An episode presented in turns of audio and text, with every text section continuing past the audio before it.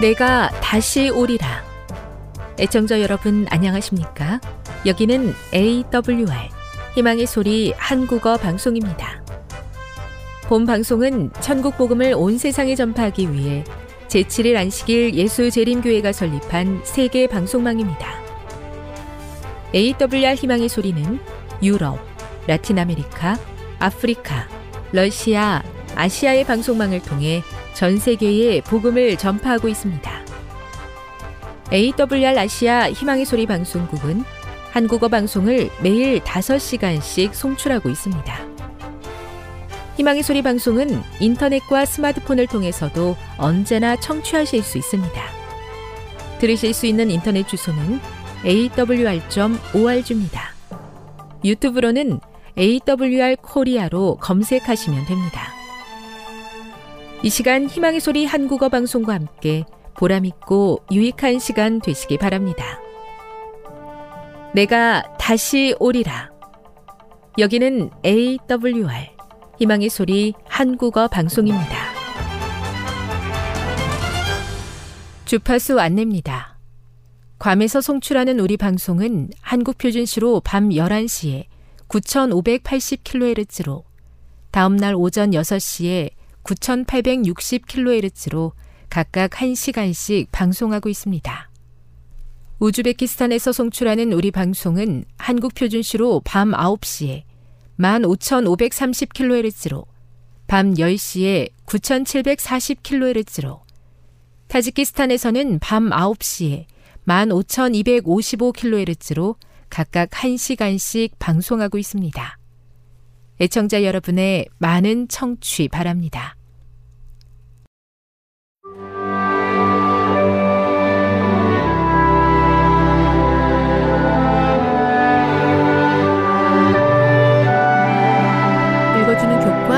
다섯째 날 2월 16일 목요일 욥을 생각하라.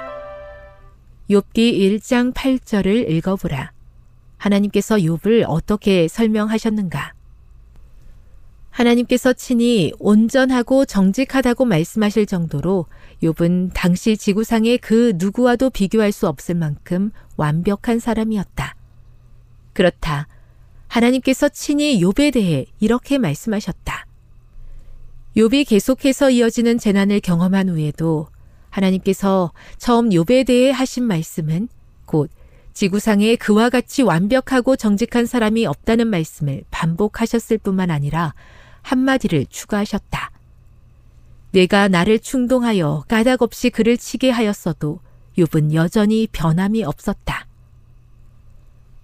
우리는 그에게 일어난 예상치 못한 재난과 아내의 비난에도 불구하고 하나님 버리기를 거부한 욥의 모습을 통해 그의 온전함과 정직함을 확인할 수 있다. 하지만 욥기는 이 책의 이야기가 펼쳐지기 전에 있었던 욥의 삶에 대한 또 다른 중요한 사실을 보여준다. 욥기 29장 12에서 16절을 읽어보라. 이곳에 우리에게 욥의 성품의 비밀을 알게 해주는 어떤 모습이 묘사되어 있는가? 여기에서 가장 인상적인 부분은 내가 모르는 사람의 송사를 돌아보아 주었으며 라는 말씀이다. 다시 말해 욥은 남루한 차림의 거지가 그에게 다가와서 도움을 요청할 때까지 기다리지 않았다는 것이다. 욥은 적극적으로 도움이 필요한 자들을 찾아 나섰으며 그들의 필요를 채워주었다. 엘렌즈 화이트는 다음과 같이 말했다. 그들이 그들의 필요에 대하여 그대의 주의를 환기시키기까지 기다리지 말라. 욥처럼 행동하라. 알지 못했던 것을 그는 찾아내었다. 사정을 알아보기 위한 여행을 통해 필요한 것을 알아내고 그것을 가장 잘 충족시켜 줄 수 있는 길을 연구하라. 교회 증언 5권 151. 욥의 행동은 오늘날 하나님의 백성이라 말하는 사람들의 태도를 뛰어넘는다. 하나님의 자원을 관리하는 신실한 청지기는 재정을 이렇게 관리할 것이다. 교훈입니다. 하나님으로부터 최고의 찬사를 받았던 욥은 사탄의 시험이 있기 전부터 적극적으로 도움이 필요한 자들을 찾아내고 그들의 필요를 채워주던 의로운 사람이었다. 묵상. 타인에게 친절을 베푸는 것조차 쉽지 않은 현대 사회 속에서 우리는 어떻게 욥이 보여준 모본을 따라갈 수 있을까요? 적용. 이사야 58장 6에서 8절을 읽어보십시오. 여기에 기록된 오래전의 말씀을 어떻게 오늘날 우리의 삶에 적용할 수 있을까요? 영감의 교훈입니다. 욥처럼 돕고 필요를 채워주라. 어떤 이들은 가난의 철채찍 아래에서 고통을 겪고 있으며 어떤 이는 질병으로 어떤 이는 가슴을 에이는 아픔과 절망, 우울 등으로 고통을 겪고 있다. 욥처럼 그대는 맹인에게는 눈이 되고 저는 자에게는 발이 되어야 한다.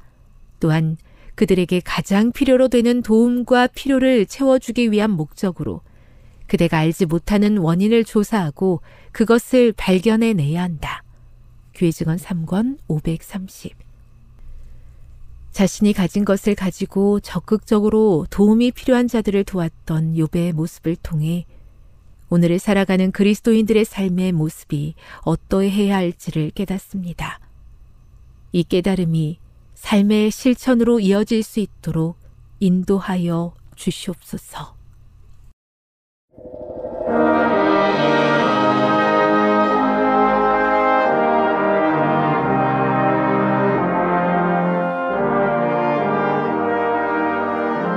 희망의 소리 청취자 여러분, 주 안에서 평안하셨습니까?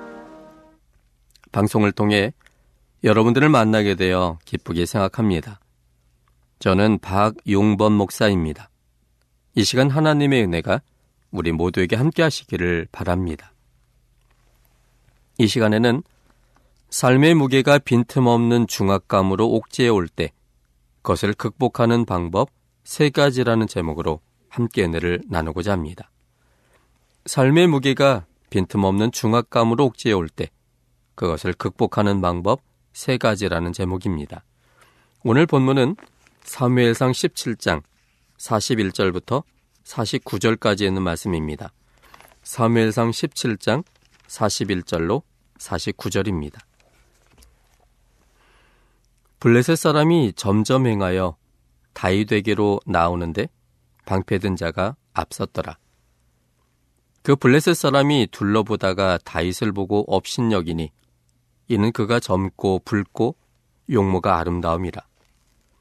블레셋 사람이 다윗에게 이르되 내가 나를 개로 여기고 막대기를 가지고 내게 나왔느냐고 그 신들의 이름으로 다윗을 저주하고 또 이르되 내게로 오라. 내가 내 고기를 공중의 새들과 들짐승에게 주리라. 다윗이 블레셋 사람에게 이르되 너는 칼과 창과 단창으로 내게 오거니와 나는 만군의 여호와 이름 곧 내가 모욕하는 이스라엘 군대의 하나님의 이름으로 내게 가노라. 오늘 여호와께서 너를 내 손에 붙이시리니 내가 너를 쳐서 내 머리를 베고 블레셋 군대의 시체로 오늘날 공중의 새와 땅의 들짐승에게 주어 온 땅으로 이스라엘의 하나님이 계신 줄 알게 하겠고 또 여호와의 구원하심이 칼과 창이 있지 아니함을 이 무리로 알게 하리라. 전쟁은 여호와께 속한 것인즉 그가 너희를 우리 손에 붙이시리라. 블레셋 사람이 일어나 다윗에게로 마주 가까이 올 때 다윗이 블레셋 사람에게로 마주 그 항우를 향하여 빨리 달리며 손을 주머니에 넣어 돌을 지하여 물매로 던져 블레셋 사람의 이마를 치매 돌이 그 이마에 박히니 땅에 엎드러 지니라. 우리는 지난 시간에 삶의 무게가 빈틈없는 중압감으로 옥죄해 올 때 그것을 극복하는 방법 세 가지라는 제목 속에 그 첫 번째 방법을 살펴봤습니다. 그 첫 번째 방법은 여호와 하나님의 이름을 신뢰할 때 극복할 수 있음을 살펴봤습니다. 여호와 하나님의 이름이란 그 이름을 사용하시는 분의 품성을 이야기했습니다. 그래서 여러 가지 힘들고 어려운 그런 삶의 무게가 빈틈없는 중압감으로 옥죄어 온다 할지라도 우리를 창조하신 하나님의 품성을 확신하고 신뢰할 때 우리는 그 하나님 안에서 모든 중압감을 극복할 수 있다는 사실을 살펴봤습니다. 오늘은 두 번째와 그 세 번째의 방법을 살펴보고자 합니다. 둘째는 여호와 하나님의 구원을 신뢰할 때 극복할 수 있습니다. 여호와 하나님의 구원을 신뢰할 때 극복할 수 있습니다. 본문은 47절입니다. 사무엘상 17장 47절입니다. 또 여호와의 구원하심이 칼과 창이 있지 아니함을 이 무리로 알게 하리라. 전쟁은 여호와께 속한 것인즉 그가 너희를 우리 손에 붙이시리라. 인생의 제일 큰 문제는 생명에 관한 문제입니다. 즉 구원입니다. 생명 없는 존재라는 인식을 할 때에만 우리에게 제일 소중한 문제가 생명임을 깨달을 수 있습니다. 생명을 대신할 그 무엇이 없습니다. 그런데 사단은 사람에게 제일 중요한 생명 문제로부터 그 외의 것으로 시선이 고정되게 하여 생명 없음의 상태로 지내도록 하는 작전을 사용하고 있습니다. 구원에 접근되지 않는 구제의 영역에 머물면서 만족하며 살아가도록 하기 위해 사단은 최선을 다합니다. 구원과 구제는 어떻게 다릅니까? 구원은 생명과 연관되어 있고 구제는 필요를 채워주는 것과 연관되어 있습니다. 누가본 17장 11절로 19절에 있는 말씀을 보겠습니다. 거기에는 열 문둥병자에 대한 이야기를 다루고 있습니다. 누가본 17장 11절부터 19절입니다. 예수께서 예루살렘으로 가실 때 사마리아와 갈릴리 사이로 지나가시다가 한 촌에 들어가시니 문둥병자 10명이 예수를 만나 멀리 서서 소리를 높여 가로되 예수 선생님이여 우리를 긍휼히 여기소서 하거늘 보시고 가라사대. 가서 제사장들에게 너희 몸을 보이라 하셨더니 저희가 가다가 깨끗함을 받은지라 그 중에 하나가 자기의 낳은 것을 보고 큰 소리로 하나님께 영광을 돌리며 돌아와 예수의 발 아래 엎드려 살해하니 저는 사마리아인이라 예수께서 대답하여 가라사대 열 사람이 다 깨끗함을 받지 아니하였느냐? 그 아홉은 어디 있느냐? 이 이방인 외에는 하나님께 영광을 돌리러 돌아온 자가 없느냐 하시고 그들에게 이르시되 일어나 가라 내 믿음이 너를 구원하였느니라 하시더라. 여기에 기록에 의하면 아홉 명의 문둥병자는 그 문둥병자에서 낳은 구제를 받았습니다. 그들은 병으로부터 해방됐지만 그러나 생명이신 예수님께 다시 돌아오지 못하므로 생명과는 연결되지 못했습니다. 그래서 아홉 명의 문둥병자는 구제를 받았습니다. 반면에 한 명의 문둥병자는 병도 나았지만 병을 낫게 하신 그 하나님께로 오므로 그분을 그의 생명의 구원자로 받아들이므로 생명이 연결되는 구원까지도 받은 사람이 되었습니다. 그런데 문둥병에서 나온 아홉 명은 그 뒤에 어떤 삶을 살았을까요? 아마도 어떤 사람은 또다시 잘못된 생활 습관으로 인하여 문둥병에 걸렸을 것이고 또 어떤 사람은 완전히 정상인으로 살았을 겁니다. 그런데 결론적으로 말하면 문둥병에 다시 걸렸건 혹은 완전히 정상인으로 살았건 그들 모두가 죽었다는 점입니다. 반면에 예수님께로 돌아와 예수님을 개인의 구주로 받아들인 그 한 사람도 그 후에 결국 그도 죽었을 겁니다. 그러나 똑같이 죽었지만 구제만 받고 죽은 사람과 구원도 받고 죽은 사람은 완전히 다른 삶이 될 것입니다.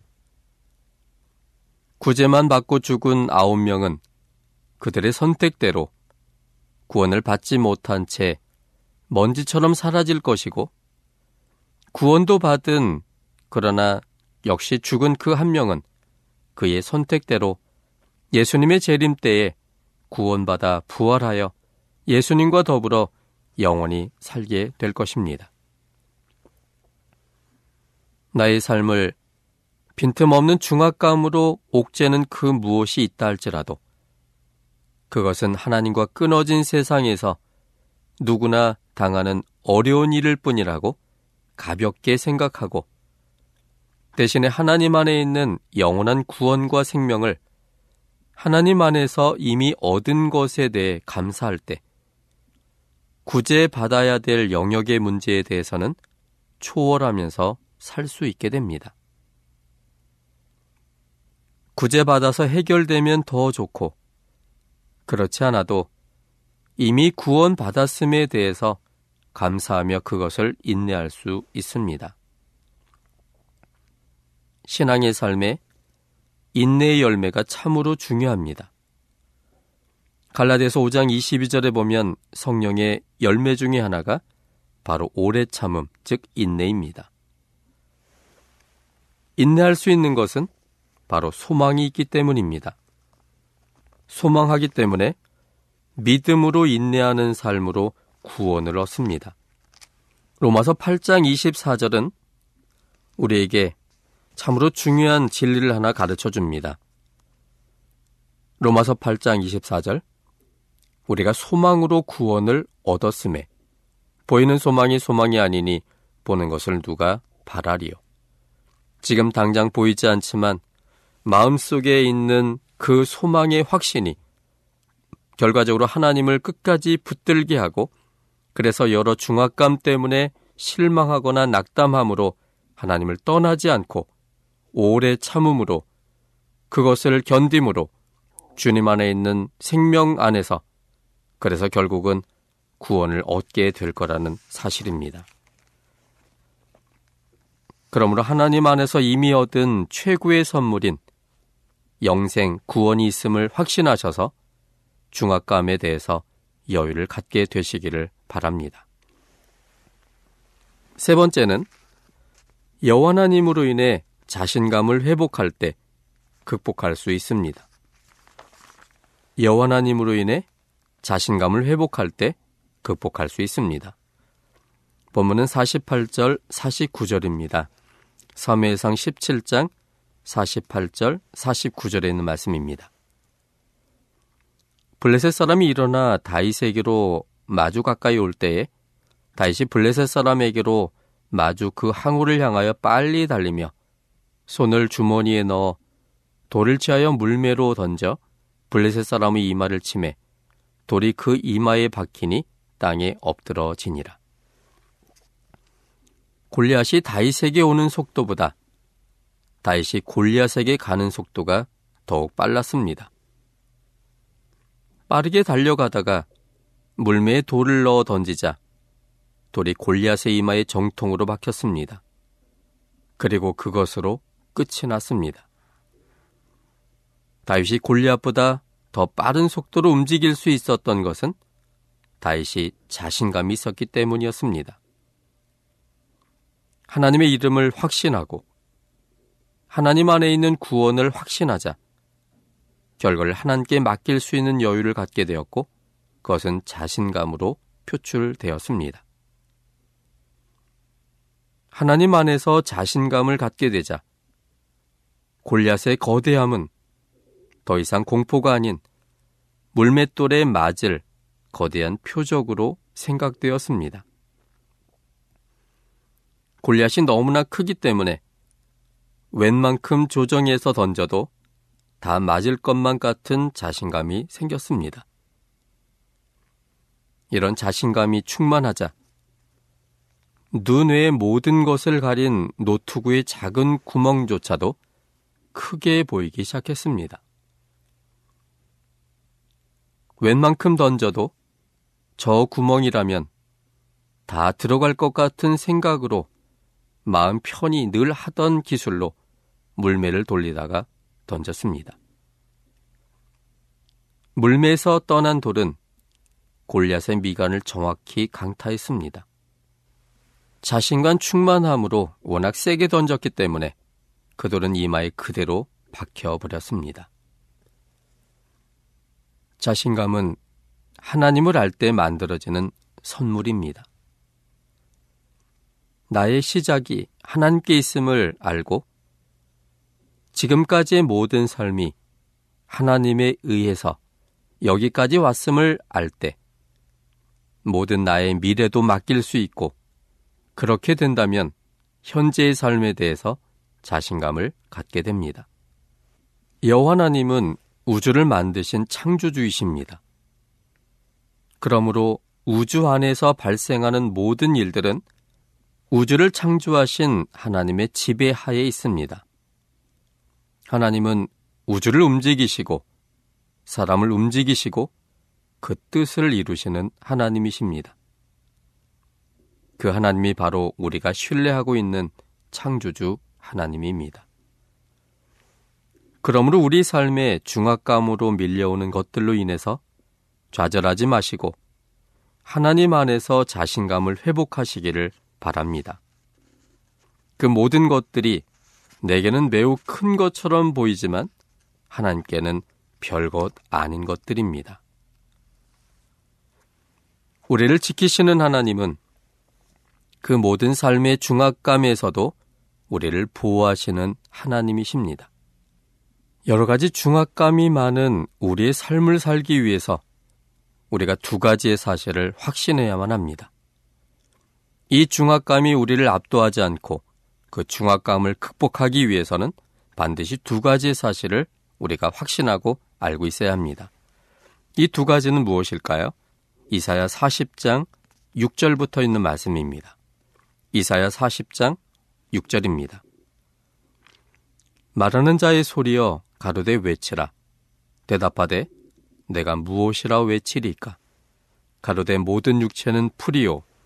그 모든 아름다움은 들의 꽃 같으니 풀은 마르고 꽃은 시듬은 여호와의 기운이 그 위에 불미라. 이 백성은 실로 풀이로다. 풀은 마르고 꽃은 시드나 우리 하나님의 말씀은 영영이 서리라 하라. 하나님은 이사야 선지자에게 외치라고 말씀하셨습니다. 말하는 자의 소리여 외치라. 이런 하나님의 소리를 들은 외치는 자의 소리였던 이사야는 대답했습니다. 주님, 내가 무엇이라고 외쳐야 될까요?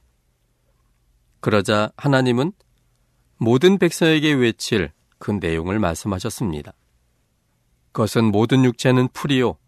그 모든 아름다움은 들의 꽃 같다는 것이었습니다. 언뜻 생각해 보면 풀과 들의 꽃은 풀의 생생함과 꽃의 아름다움을 생각하게 합니다. 그런데 하나님께서 모든 육체가 풀이며 모든 육체의 아름다움이 들의 꽃과 같다는 그 의미는 생생함이나 아름다움이 초점 있는 것이 아니라 결과적으로는 풀처럼 마르고 꽃처럼 시들 거에 대한 문제였습니다. 아무리 생생한 젊음이 있다 할지라도 또 그 젊음의 아름다움이 있다 할지라도 그것은 잠깐 보이는 모습이고 그것의 결국은 결국은 마르고 시들어질 수밖에 없는 사람의 본질임을 하나님은 사람들에게 외치라고 말씀하고 계십니다. 이것은 어쩌면 절망적인 기별입니다. 우리 육체가 마르고 시들 거라는 것에 대한 이야기이기 때문입니다. 그런데 문제는 사람들은 보여지고 보는 문제 속에서만 더 많은 확신을 갖기 때문에 우리의 본질을 놓친 채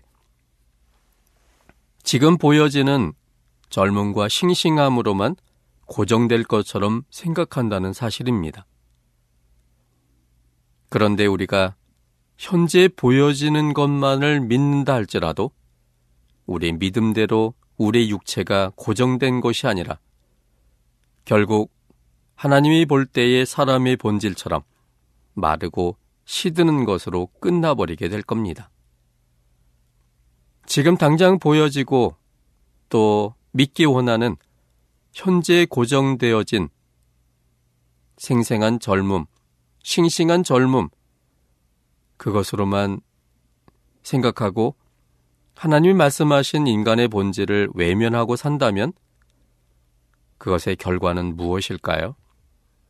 결국은 이 싱싱함도 지나가고 젊음도 사라지고 아무런 소망과 낙이 없다고 생각할 그때가 이를 때 그것은 그 사람에게는 절망의 삶이 될 것입니다.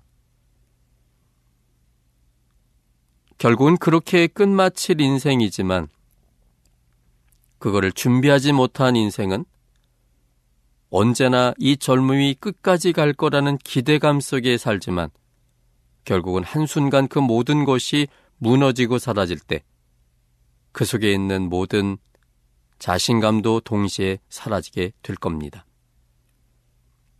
그런데 지금 보여지는 젊음 그리고 그 아름다움 이면에 있는 하나님을 떠난 사람의 본질인 마르고 시든다는 것을 마음으로 받아들일 때 그것이 유일한 희망이 되는 이유는 우리 자신을 의지하지 않을 뿐만 아니라 다른 똑같은 입장에 놓인 사람도 우리는 그들을 기대하지 않게 됩니다.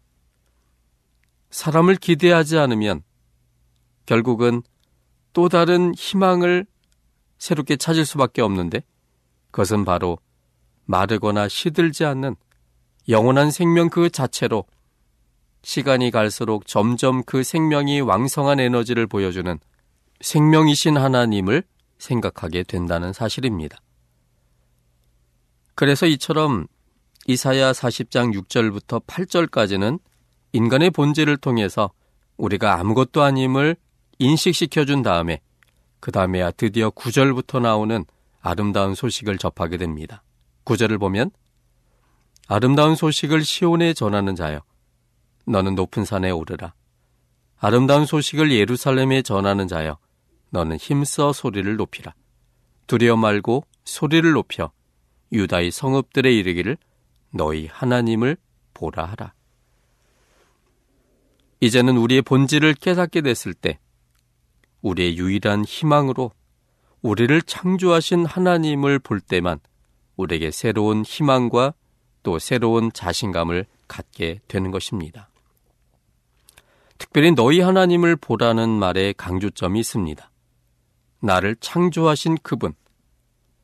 그러므로 나의 본질이 마르고 시든다 할지라도 나를 창조하신 그 하나님의 품성은 그분의 사랑은 끝까지 나를 붙드시고 그리고 마르고 시드는 것으로 끝나게 하지 않고 새로운 생명을 하나님이 주심으로 우리의 인간의 본질을 극복하여 또다시 그분 안에서 영원한 생명의 기대감을 갖고 새로운 자신감을 갖게 만드는 것입니다. 그러므로 이 두 가지의 사실을 잊어서는 안 됩니다. 우리의 본질입니다. 마침내 마르고 시들게 될 우리의 본질. 그러나 이러한 희망 없어 보이는 우리의 삶에 새로운 희망은 바로 영원한 생명이신 바로 하나님 자신입니다. 그 하나님을 보게 될 때 그 하나님이 우리에게 생명 주시는 분임을 깨닫게 되고 그러므로 그분은 우리의 창조주로서 우리의 모든 필요를 채워주시는 분이라는 확신이 우리로 하여금 새로운 자신감을 갖게 합니다. 하나님에 대한 확신이 우리에게 새로운 자신감을 갖게 합니다. 그 자신감이 있을 때 우리를 짓누르는 빈틈없이 오는 그 중압감에서 극복할 수 있는 힘을 갖게 합니다.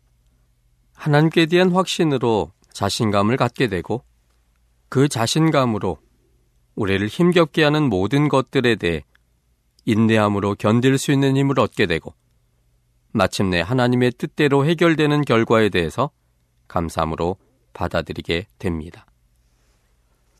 그래서 요한일서 5장 4절에서는 이 부분을 이렇게 이야기하고 있습니다. 요한일서 5장 4절입니다. 대저 하나님께로서 난 자마다 세상을 이기느니라. 세상을 이긴 이김은 이것이니 우리의 믿음이니라. 이 세상에서 겪을 수 있는 모든 중압감을 이기는 유일한 힘은 바로 하나님을 확신함으로 인한 믿음입니다. 주님이 누군가에 대한 확신이 우리 속에서 자신감 충만하게 합니다. 내 속에서 자신감이 충만하면 어떠한 중압감에도 쉽게 흔들리지 않게 됩니다. 주님에 대한 확신 속에 흔들리지 않고 인내할 때 마침내 하나님의 시간과 하나님의 방법을 통해서 모든 중압감이 극복되고 해결되는 것을 보게 될 것입니다. 하나님을 떠난 사람들이 모여 사는 이 지구는 삶의 무게가 빈틈없는 중압감으로 옥죄해 오는 세상입니다. 예기치 못하는 온갖 일들이 자연스럽게 일어나는 세상입니다. 이런 일이 우리는 수시로 우리를 찾아옵니다. 이런 일이 일어날 때 우린 적어도 세 가지의 방법을 사용해야 합니다. 첫째는 여호와 하나님의 이름을 신뢰해야 합니다. 여호와 하나님의 이름을 신뢰한다는 것은 그 이름을 사용하시는 분의 품성을 신뢰하는 것을 말합니다. 주님의 품성을 신뢰하기 위해서는 그분이 누군가를 알아야 합니다. 그분은 말씀 속에 담겨져 있습니다. 그분이 누군지는 말씀 속에 표현되어 있습니다. 근데 그 말씀을 우린 글로서는 제대로 이해할 수 없습니다. 성경이 성령의 감동으로 기록된 것처럼 성령 하나님의 임재하심을 통하여 그분이 우리에게 조명해 주실 때 말씀 속에 계신 그 하나님의 품성을 제대로 이해할 수 있습니다. 그분의 품성을 보게 되면 그분의 품성 속에서 우리는 새로운 믿음이 형성됩니다. 그분의 절대적 사랑이 우리를 감싸고 절대 놓지 않는다는 확신이 여러 삶의 무게가 빈틈없는 중압감으로 옥죄 온다 할지라도 그것을 반드시 우리의 하나님께서 극복해 주실다는 확신 속에 당황하지 않게 됩니다. 두 번째는 여호와님의 구원을 신뢰해야 합니다. 여호와님의 구원 즉 생명을 신뢰해야 합니다. 그분은 구원하시는 하나님이십니다. 생명을 주고 싶어 하시는 하나님이십니다. 그분의 에너지가 우리에게 올 때 우린 새로운 힘을 갖고 우리의 삶의 무게가 빈틈없는 중압감으로 옥죄온다 할지라도 그걸 극복할 수 있는 힘을 얻게 됩니다. 세 번째 방법은 여호와님으로 인한 자신감을 회복해야 합니다. 그분을 알면 알수록 우리는 그분을 신뢰할 수 있고 그러면 자신감이 만들어집니다. 이것들만 확보되면 어떤 결과가 오더라도 감사함으로 믿음 위에 설 수 있습니다. 이처럼 빈 마음이 되면 하나님은 하나님의 일을 더욱 손쉽게 해결할 수 있습니다. 우리에게 다가오는 그 중압감의 무게를 생각하거나 보지 마시고 그 모든 것을 극복할 수 있는 우리의 사랑의 하나님을 보게 되기를 바랍니다. 그 하나님을 신뢰하게 되기를 바랍니다. 그러면 하나님은 우리 속에서 그분의 일을 행하실 것입니다. 지금 여러분께서는 AWR 희망의 소리 한국어 방송을 듣고 계십니다.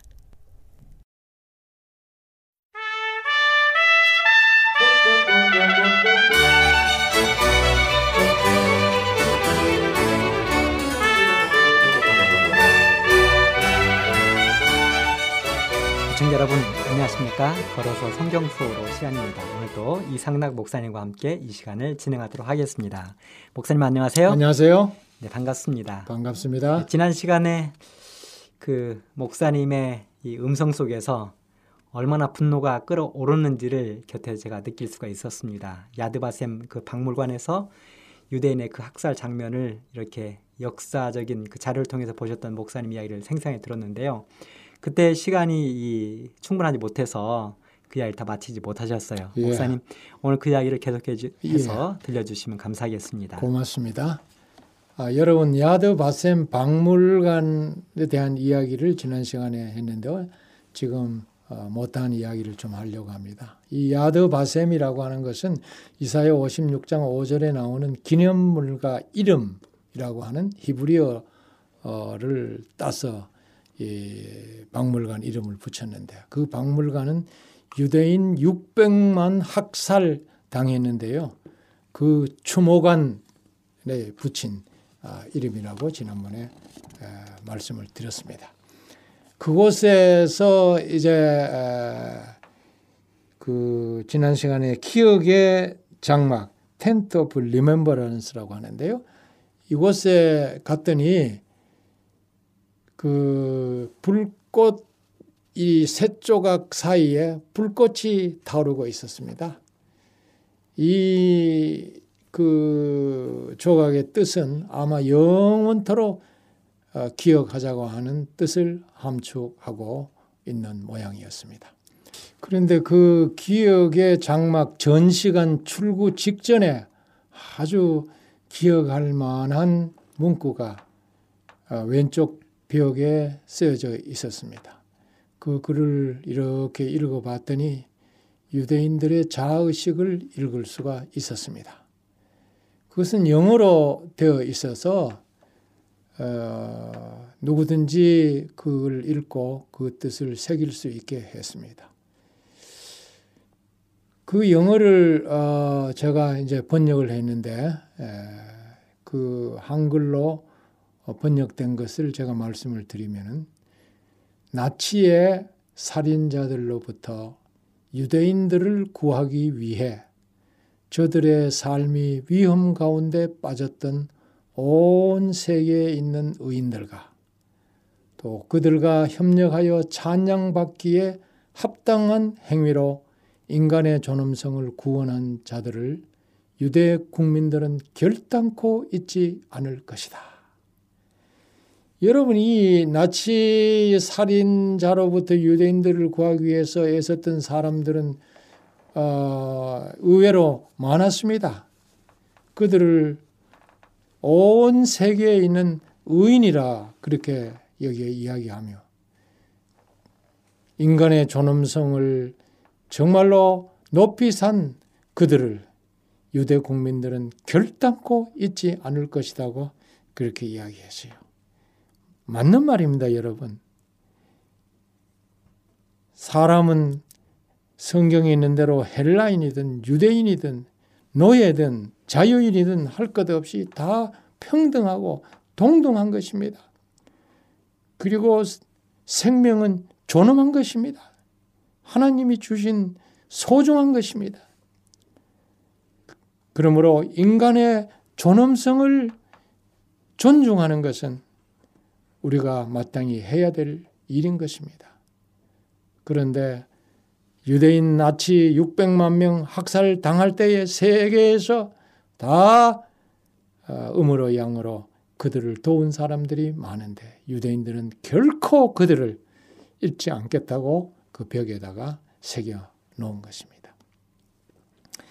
출구 직전에 또 정면을 한번 봤더니 거기에 다음에 명구가 있어서 한참 동안 그 의미를 새겨봤습니다.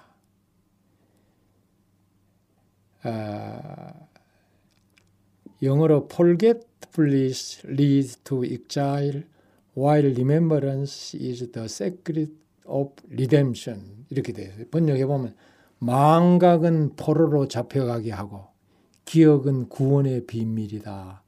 발, 셈, 톱 이렇게 돼 있어요. 잊어버리면 안 됩니다. 역사를 잊어버리면 안 된다 이 말이에요. 역사는 항상 말해 줍니다. 우리가 참고를 해야 되는 것입니다. 역사는 또 반복될 수가 있습니다. 그래서 유대인들은 망각은 포로로 또 다시 잡혀가게 한다. 그래서 기억을 해야 된다. 그 기억을 해서 정신을 차리고 깨어 있게 될 때에 어, 그것이 구원의 비밀이라 그렇게 어, 새겨놓은 명구였습니다.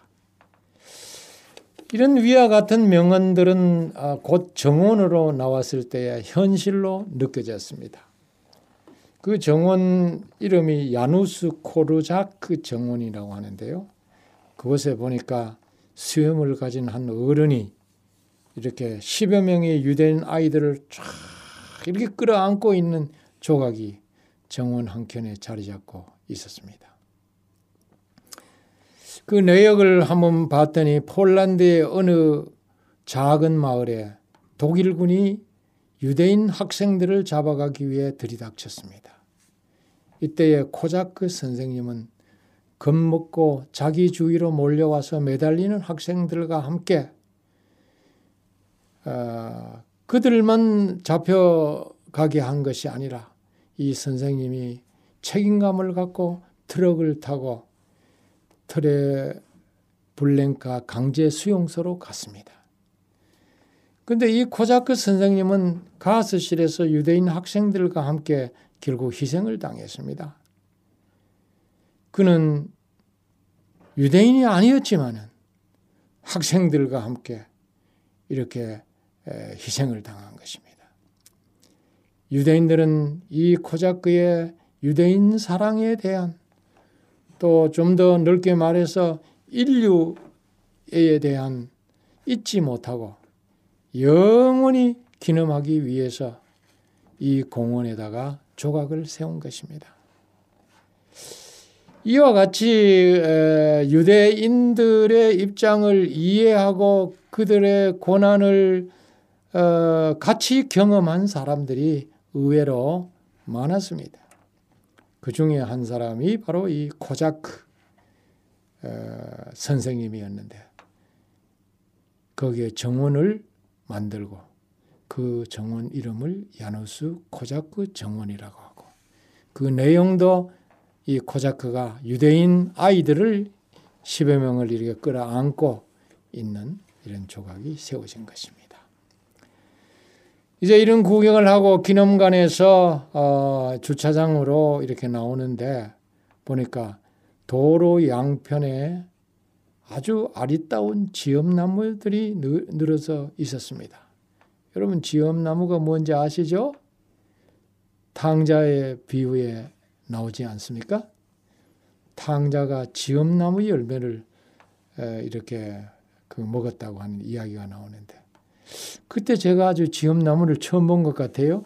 지엄나무의 그 열매를 한번 이렇게 보고 그것을 사진을 찍고 또 몇 개를 주머니에 집어넣어서 한국까지 가져왔습니다. 지금까지도 가지고 있습니다. 거기 가로수를 따라서 이렇게 걷다 보면은 아득한 옛날을 살다 비명해간 유대인들의 속삭임이 들려오는 듯했습니다.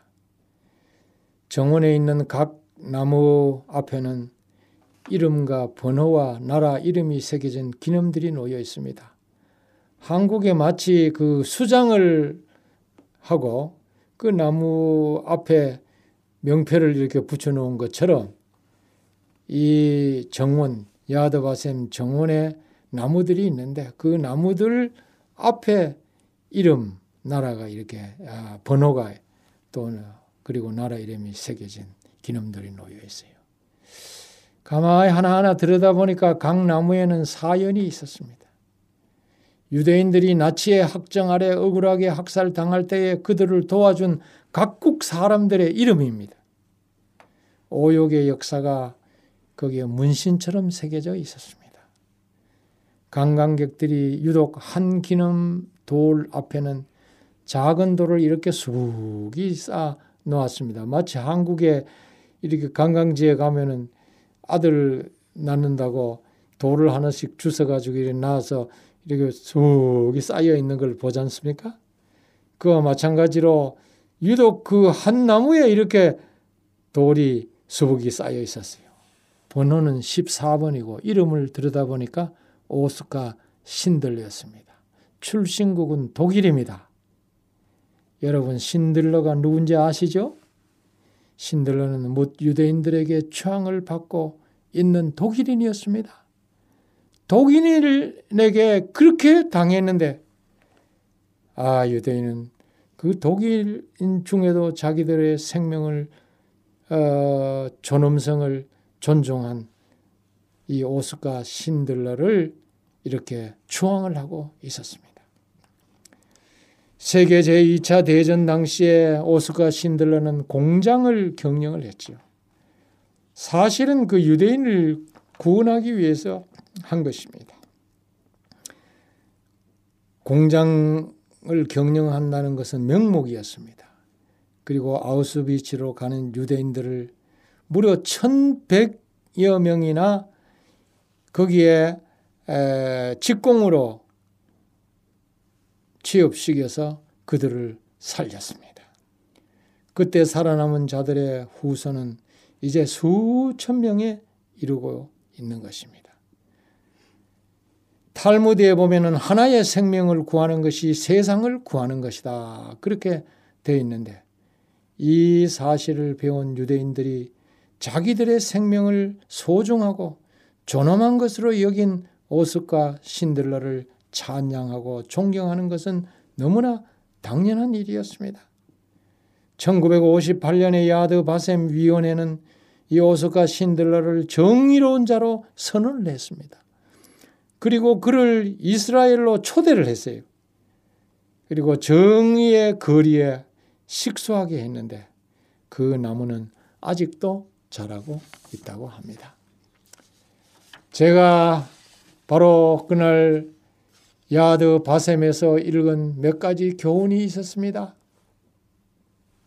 첫째로 하나님의 백성이 그분의 명령을 어기고 불순종할 때에 그 대가가 얼마나 엄청난 것인가를 아픈 역사의 상처를 통해서 읽었습니다. 여러분 이 말이 무슨 말인지 아시죠?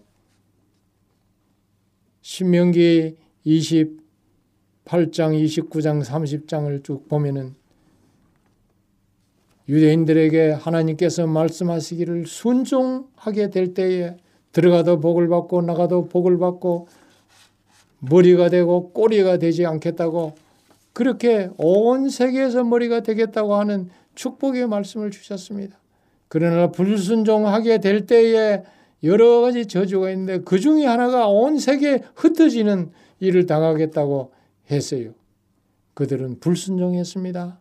성경의 예언대로 온 세계에 흩어졌을 뿐만 아니라 이 나치 독일 치하에서 무려 600만 명이나 되는 유대인들이 학살을 당하는 것입니다. 아주 무모한 학살이었죠.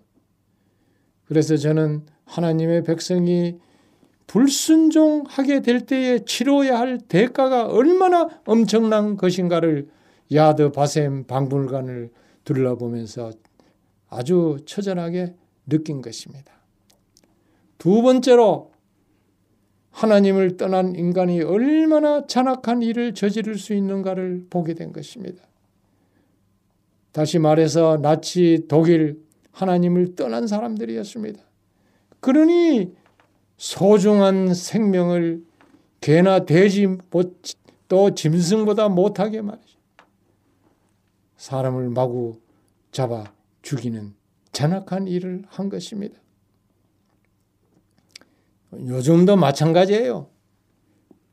누구든지 하나님을 떠나면은 그 인간의 본성이 정말 엄청나게 무서운 놀라울 만한 일을 저지를 수밖에 없는 그런 범죄를 할 수밖에 없는 그렇게 된 것입니다. 예, 하나님과 연결돼서 사는 것이 중요한 것입니다. 하나님은 생명을 소중히 여기시는 분이고 그래서 하나님이 세상을 사랑하사 독생자를 보낸 것은 그 생명을 중요시 여기기 때문에 그 생명을 구원하도록 독생자를 보낸 것입니다. 그래서 내 생명이 온 천하보다 귀하다고 주님께서 말씀을 하셨을 뿐만 아니라 이 지구성에 구원받아야 할 사람이 한 사람이 있었다 할지라도 그분은 이 땅에 오셔서 십자가에 달려 돌아가셨을 것이라고 엘렌지 하이슨 이야기를 했습니다. 생명을 정치자 여러분 소중하게 여기면서 인간의 존엄성을 깊이 생각하면서 생활하시게 되는 축복이 따르기를 바랍니다. 저는 세 번째로 여기에서 얻은 교훈이 있었습니다. 마치 불사조 같은 끈질긴 생명력으로 유대인들이 그토록 모질게 살아온 그것을 생각할 때에 그 생존력을 생각할 때에 경의와 감탄을 금치 못했습니다. 여러분, 아무리 우리에게 닥친 고난이 크다 할지라도 지금은 말할 수 없는 고난의 웅덩이에 빠져서 헤맨다 할지라도 하나님을 의지하면서 하늘을 쳐다보면서 끈질기게 인내하면서 주님을 의지하면서 살아야 합니다. 끝까지 남아서 견디는 자는 구원을 얻겠다고 했습니다.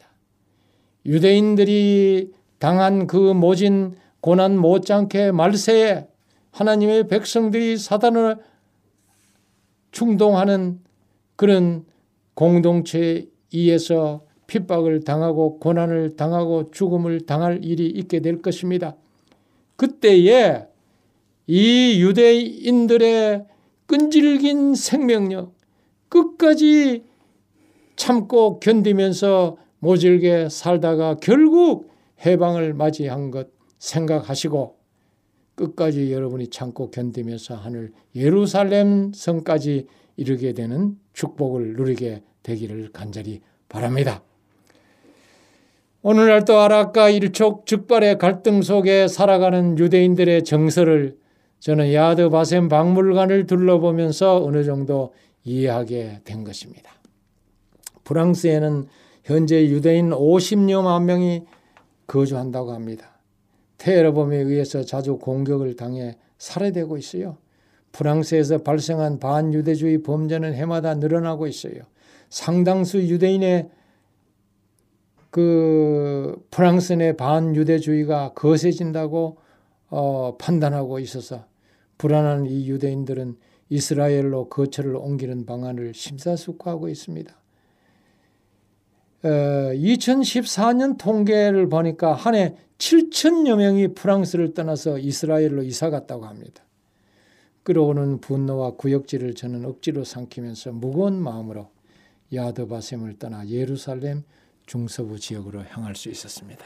네, 목사님. 아, 목사님께서 지난 시간과 또 이번 시간을 통해서 두 시간 동안 야드바셈 박물관 그 안에 얽힌 유대인들의 그 이 학살 그 이야기 아, 가슴 아픈 이야기를 들려주셨습니다. 감사드리고 어, 역사를 잊은 민족의 미래는 없다 하는 그 말을 저희들이 다시 한번 기억해보는 시간이 되었으면 좋겠습니다. 고맙습니다. 감사합니다. 네.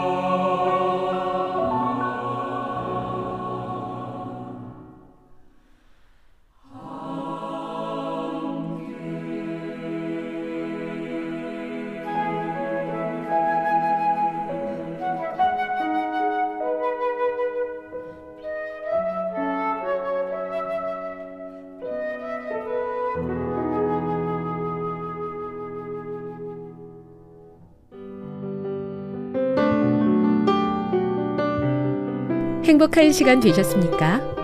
지금까지 여러분께서는 AWR 희망의 소리 한국어 방송을 청취하셨습니다. 방송을 청취하시고 문의를 원하시는 분은 우편번호 02461 대한민국 서울시 동대문구 이문로 1길 11 희망의 소리 방송부 앞으로 편지나 엽서를 보내주시거나 지역번호 02-3299-5296에서 8번으로 전화 주시기 바랍니다. 지금까지 함께 해주신 애청자 여러분들께 감사드립니다. 애청자 여러분, 다음 이 시간까지 하나님 안에서 늘 평안하십시오. 감사합니다. 내가 다시 오리라. 여기는 AWR 희망의 소리 한국어 방송입니다.